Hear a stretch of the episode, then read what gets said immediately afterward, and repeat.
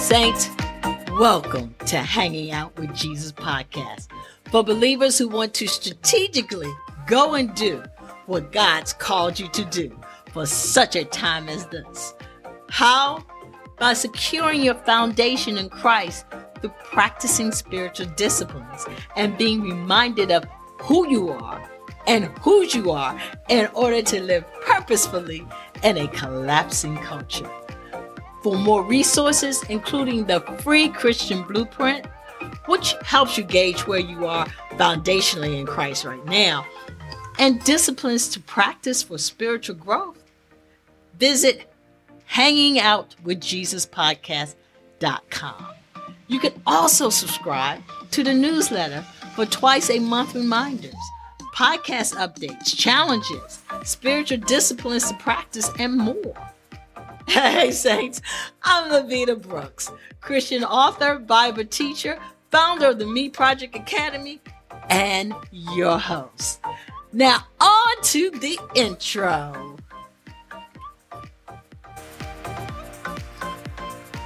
Thanks for supporting this ministry, which contains the podcast, academy, blog, books, and journals and Bible studies. I enjoy receiving DMs on Instagram, comments on the blog, podcast transcript, and email in which everything can be found in the transcript or hanging out with Jesus podcast.com. I love to hear from you because then it makes us feel more like a conversation. Saints, this is episode 77. Now come walk with me where we intentionally and daily hang out with Jesus. Let's pray. Our Father who is in heaven, how great thou art. You bless us with air to breathe, movable body parts, hope in our hearts, and a purpose for living. Help us to let go of the sins that so easily entangle us so that we can go and do what you called us to do. Teach us your ways as we dig into your word, the Bible, and learn of you in order to get to know you, develop a deeper relationship with you, understand you, and simply be in your presence. Help us to be hearers and doers of your word. Help us to practice what we preach so that we can have a legacy that continues to follow after you. In Jesus' name we pray. Amen and amen.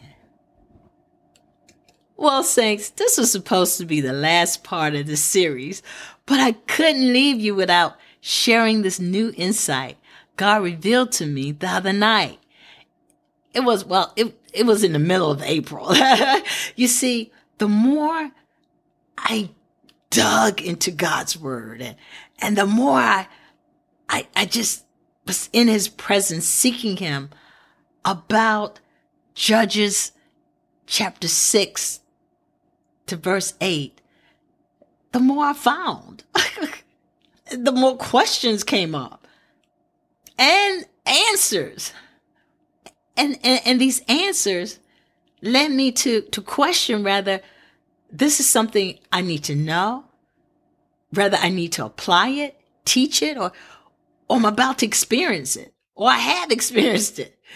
You know, saying either way, either way you look at it or I look at it, I just had to share it with you because it affects us all. I'm talking about how we say we are followers of Christ, but we have a God on the side. you know that that that saying like, oh man, he's married, but he has a chick on the side. Well, I want y'all to think about that. You see, because what I'm talking about is your you worship Christ, but when you can't find things you ask, you say stuff like, St. Christopher, help me find it. Or you praise God for healing someone, but then you give them your lucky coin so they always have money in their wallet. Sound familiar? What about you say you love God, but you spend more time learning about what's happening in the news or your favorite shows than reading your Bible? Yeah, yeah, that's what I'm talking about saying. so let me stop here. Let me stop here because episode 75 and 76, I've been sharing nuggets from Judges 6 to 8 about Gideon. Well, I like to go another step further. You see, we have to live in this world, but we are not supposed to be like this world. Saints, we're to be different. And yes, being a believer can be, and, and it can be painful at times. But the point is, we are here to share the gospel and to glorify God. Our reward is in heaven. Don't forget that. Now let's get back to the scriptures because I have two nuggets to share. The first one is found in Judges 6 7, chapter 6, verse 7. We find the Israelites crying out to the Lord because the Midianites, Amorites, and Amalekites are raiding them and devouring their produce. So God sent a prophet to remind them of what he has done for them. But God also reminded them that they disobeyed his voice. Then in verse 28 of Judges chapter 6, you have the townsmen ready to kill Gideon because he broke the altar of Baal and cut down the Asherah beside it. Hold up. Let's take another look at that. Israelites are crying out for God's help. But then you have Israelites who are townsmen that are ready to kill for a God whose altar was torn down. Since you get that, read it when you get a chance to, or, or stop the podcast now, check it out. Then come back to pick up where you left off. I'll still be here. now, the Israelites are crying out to God who brought them out of Egypt and yet they're worshiping another God.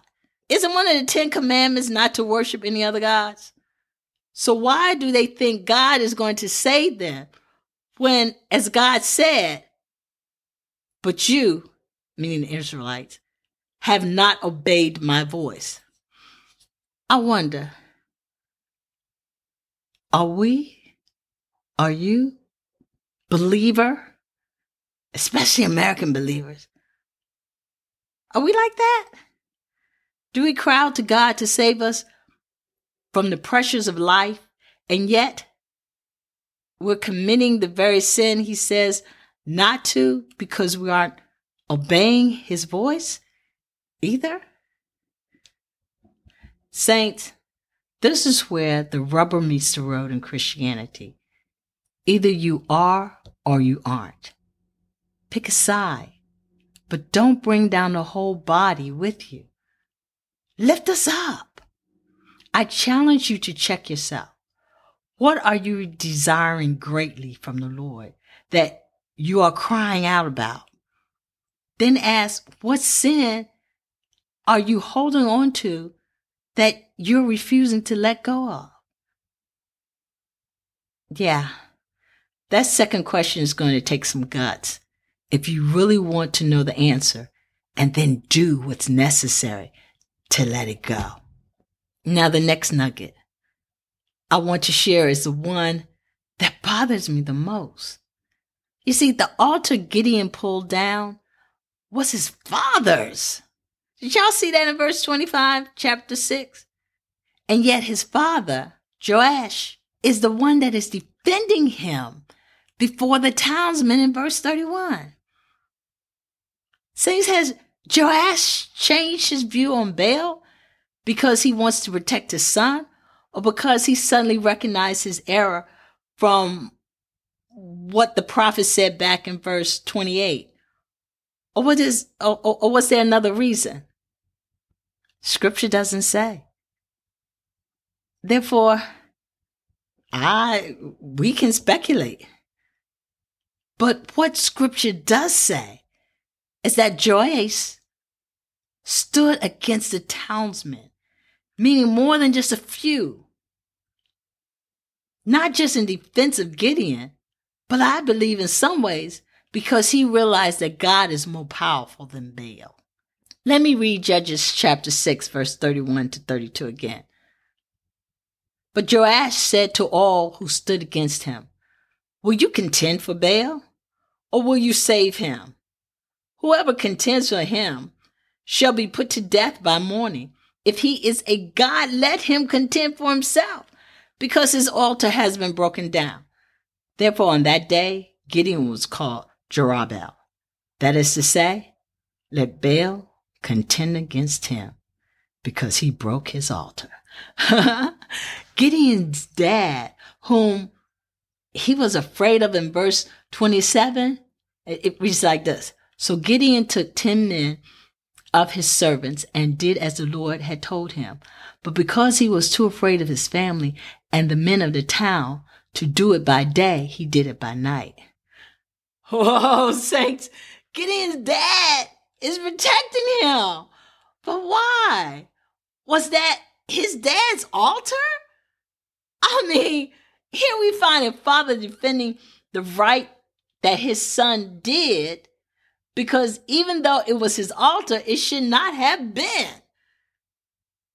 Besides, if Baal is all that, let Baal take on Gideon. That is, if Baal is all that, and we all both know that mm, it's not. Mm, no, it's not. But saints, do you see that? Wow. Wow. And then saints, the other question should be, am I as a believer standing up for my loved ones who are doing what God's called them to do, even if it means tearing down the sin I am so blatantly doing? What about standing with other believers who are being persecuted for righteousness' sake, even though the impact will reduce our income? Saints, do you now see why I say some of us are like the spouse who who say that they're in love with their their their husband or a wife, but yet they have someone on the side? Same here. You know, we as, we as believers run around saying how much we love the Lord, but yet we got a lowercase g God on the other side. This other things that we are worshiping.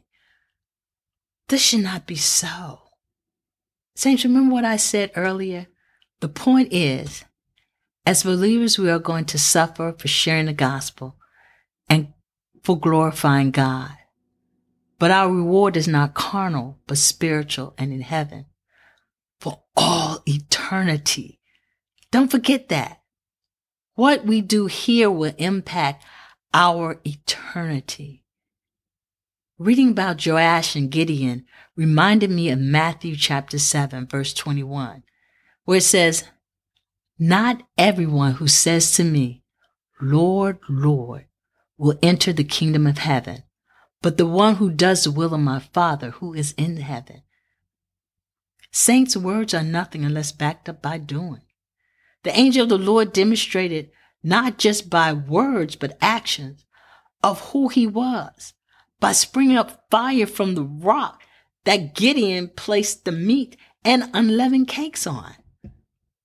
But Joash stood up against the townsmen, letting them know that he wasn't only protecting his son, but also standing up for what he believes to the point he told them, if you contend for Baal, then you will die by morning.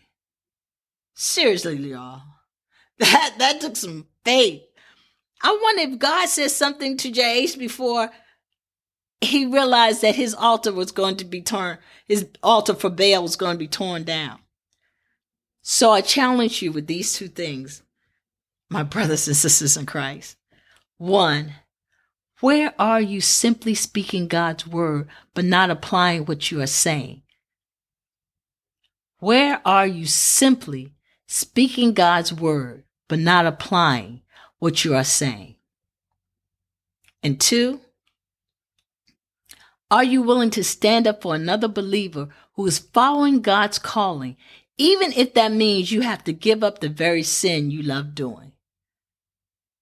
Are you willing to stand up for another believer who's following God's calling, even if that means you have to give up the very sin you love doing? God's called you for such a time as this. That's why you are still alive. It's not about you, but Christ Jesus. Ask Him to help you see what sin you're holding on to so much that you are willing to compromise and be, and even be disobedient to doing what God's command. Now, saints, read and study your Bible, especially Judges 6 to 8, because God's got something special to say just to you.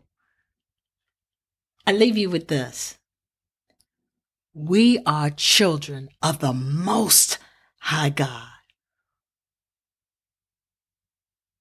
who are there for our brothers and sisters in Christ, even if that means letting go of the sin that so easily entangles us. When we let go of that sin, God can do even greater things within us. So, saints, until we meet again over the airways, intentionally and daily, hang out with Jesus. Shalom! Thanks for listening today. You may also find it helpful to receive the Me Project Academy newsletter with episode updates, spiritual discipline tips, and much more. All this and more can be found, including my contact information, on hangingoutwithjesuspodcast.com or in the show notes.